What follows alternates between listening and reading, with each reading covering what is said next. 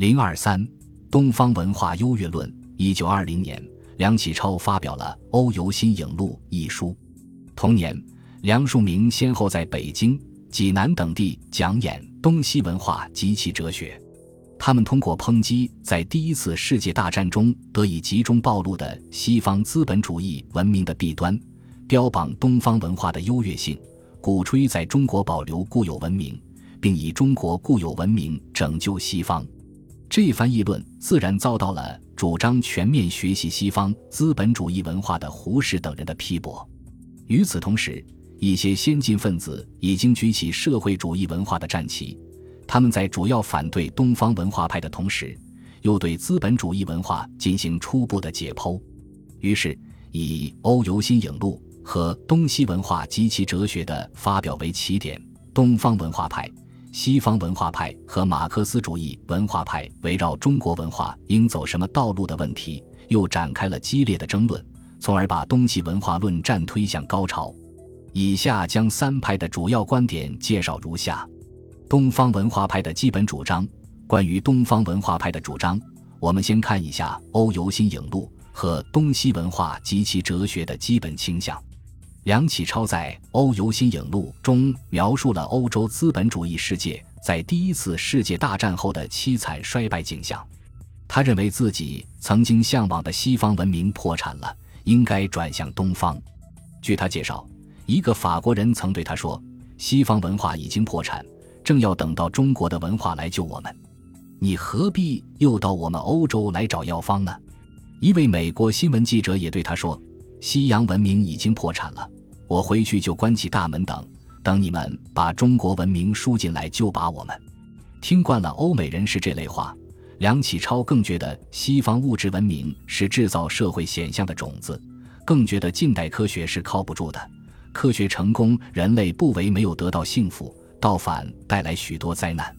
他觉得，既然欧美人士向往世外桃源的中国，中国人就不应藏宝不现。而要肩负起对于世界文明之大责任，以中国文化拯救世界。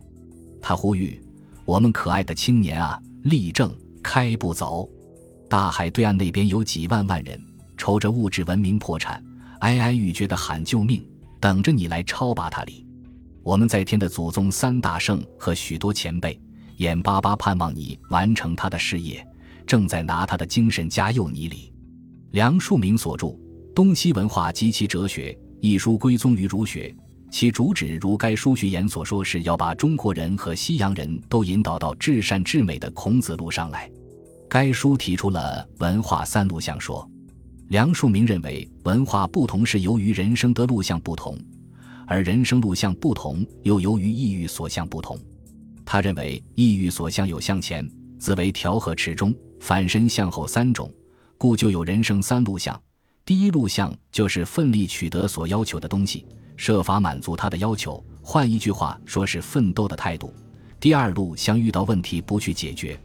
就是在这种境地上求我自己的满足。他并不想奋斗的改造局面，而是回想的随遇而安。第三路向遇到问题，他就想根本取消这种问题或要求。由于意欲所向，人生路向不同，就呈现了西方文化、中国文化。印度文化三种类型，西方文化是以意欲向前要求为其根本精神的，他们所走是第一路向；中国文化是以意欲自为调和持中为其根本精神的，中国人是走第二路向；印度文化是以意欲反身向后为其根本精神的，印度人是走第三路向。在梁漱溟看来，西方、中国、印度三大系文化无所谓谁好谁坏。都对人类有很伟大的贡献，只有合宜不合宜的问题。从前，古希腊人、古中国人、古印度人分别走上了第一、第二和第三路向。西方人中世纪折入第三路向一千多年，到文艺复兴又重新去走第一路向，因其合于时宜，故在征服自然、科学、民主上取得极大成功，成就了近世的西洋文化。中国人明明还处在第一问题未了之下，就拐到第二路向；印度人更是不待第一路、第二路走完，而径直拐到第三路上去，都因不合时宜，只有节节失败。但从今以后，将是另一番情景。西洋人由于第一路向的过度发展而病痛百出，西方获知了物质生活的满足，却造成了内心生活的疏离。人与自然之间，人与人之间生了下隙，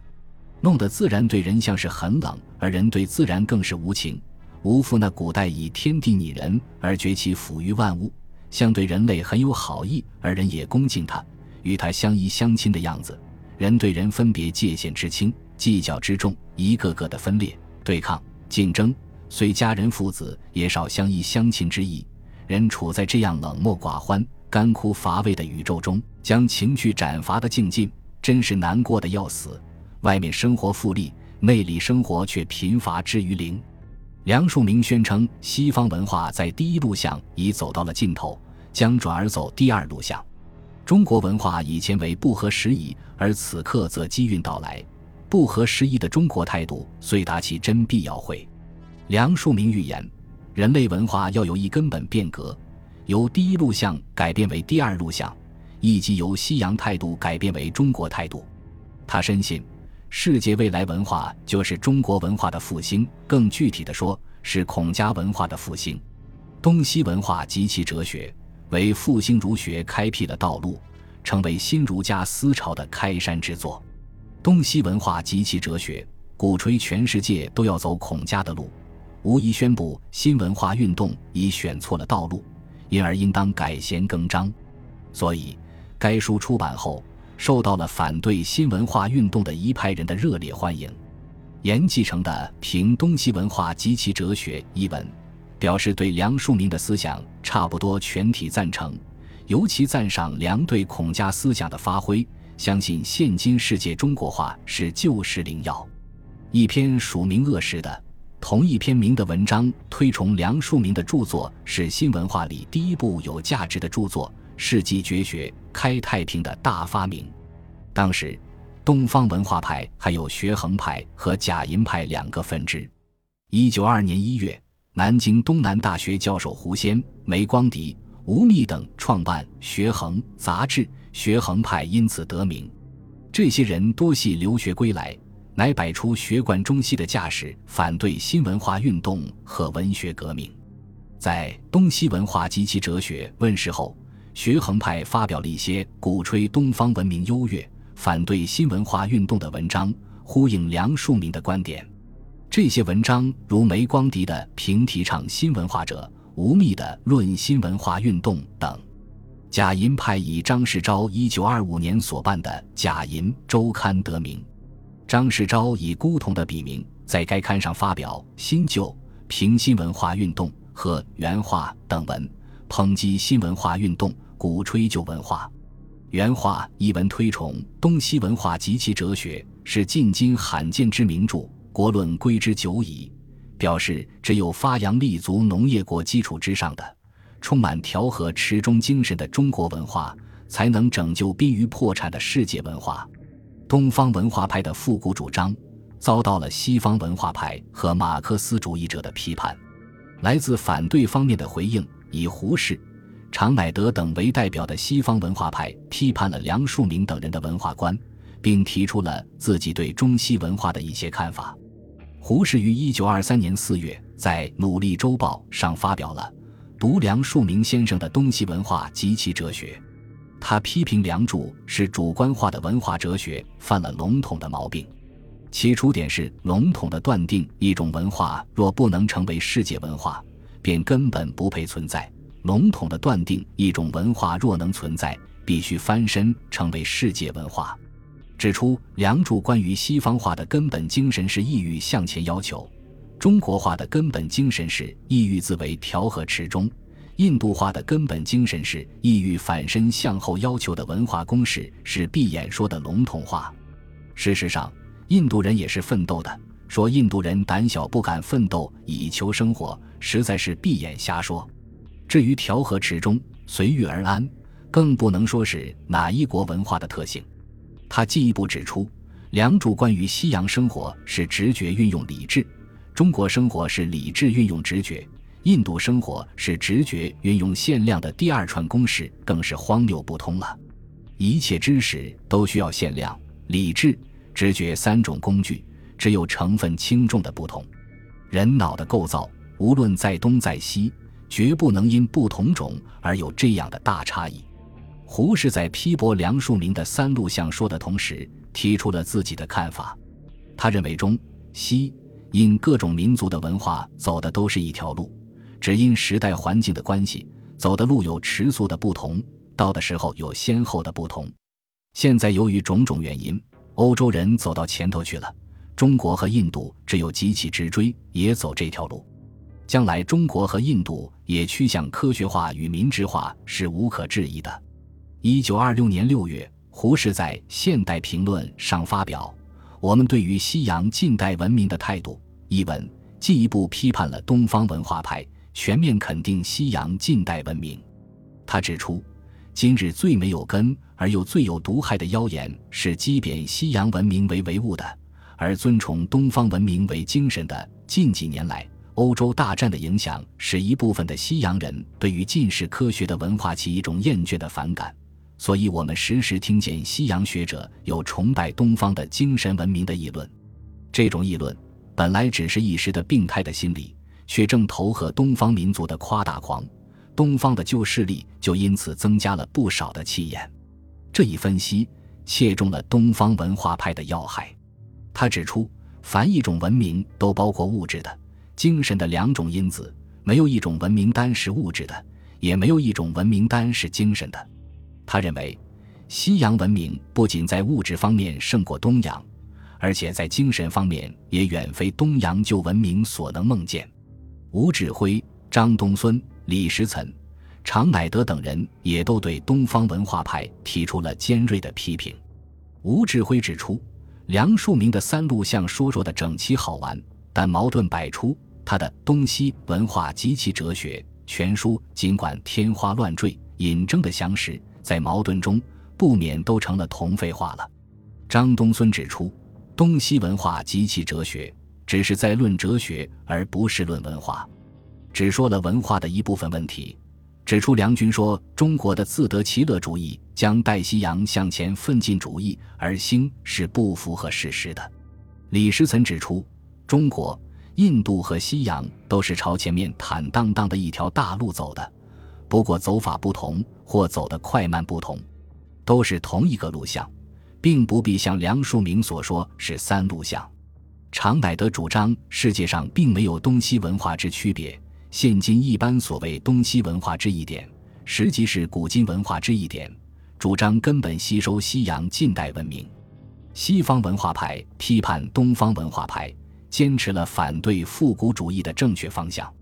但他们对于西方资本主义文明的辩护和美化，则是马克思主义者不能同意的。马克思主义者对东方文化派的批判。马克思主义者对东方文化派做了真正深刻的批判。关于文化的定义，瞿秋白否定了梁漱溟唯心论的文化观，并努力以历史唯物论观点来说明文化的本质。他给文化下的定义是：所谓文化是人类之一切作作，一生产力之状况；二根据于此状况而成就的经济关系；三就此经济关系而形成的社会政治组织。四，依此经济及社会政治组织而定的社会心理，反映此种社会心理的各种思想系统。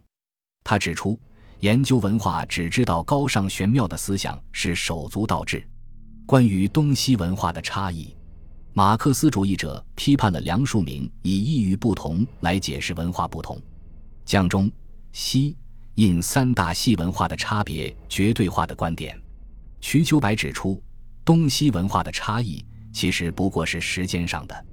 这种时间上的差异乃由于生产力发达的速度不同，所以应当经过各种经济阶段的过程虽一致，而互相比较起来，各国各民族的文化于同一时代乃成先后错落的现象。因此，西方文化现已经资本主义至帝国主义，而东方文化还停滞于宗法社会及封建制度之间。杨明斋指出。梁漱溟以异域不同来解释文化的不同，是梁军的主观的观念太深之故的主张。他指出，异域是受自然及物质支配的，不是人类生活的根本，更不是产生文化的本因。关于科学和物质文明的价值，马克思主义者批判了东方文化派把世界大战的灾难和资本主义制度的罪恶归咎于科学和物质文明，宣布科学破产、物质文明破产的观点。陈独秀指出，资本主义世界相互争夺和残杀的根源是由于财产制度乃个人私有而非社会公有，完全不是科学及物质文明本身的罪恶。我们敢说，科学及物质文明。在财产私有的社会，故可用为争夺残杀的工具；在财产公有的社会，便是利用后生的源泉。关于所谓东方文化的实质，瞿秋白指出，东方文化派所心爱的东方文化，无非是三种元素：一是宗法社会之自然经济；二是畸形的封建制度之政治形式；三是殖民地式的国际地位。这种旧文化早已处于崩坏状态之中。关于中国文化的发展道路，陈独秀揭露梁漱溟等东方文化论，是要把中国引向幽谷中去。他说，东方文化派鼓吹的是祸国殃民、亡国灭种的议论，要把国人囚在幽谷里。我们不得不大声疾呼的反对，看他们比曹锟、吴佩孚更为可恶，因为他们的害处大过曹吴。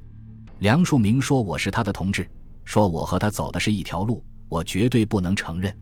他要拉国人向幽谷走，我要拉国人向康庄大道走，如何是一条路？又如何是同志？瞿秋白指出了东方民族发展新文化的道路。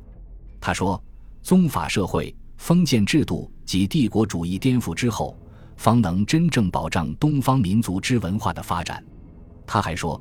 只有当西方的无产阶级与东方的弱小民族一起起来反对帝国主义。”颠覆宗法社会、封建制度、世界的资本主义，以完成世界革命的伟业，如此方是航向新文化的道路。马克思主义者的批判，使东方文化派受到了沉重的打击。当然，年轻的马克思主义者对文化问题的认识还有许多不足，如强调文化时代上的差异，而对文化的民族性缺乏认识。再如对中国古代文化缺乏具体的历史的分析，但毕竟在现代中国的文化论坛上崛起了一支最有生机和活力的新军，他们将拥有未来。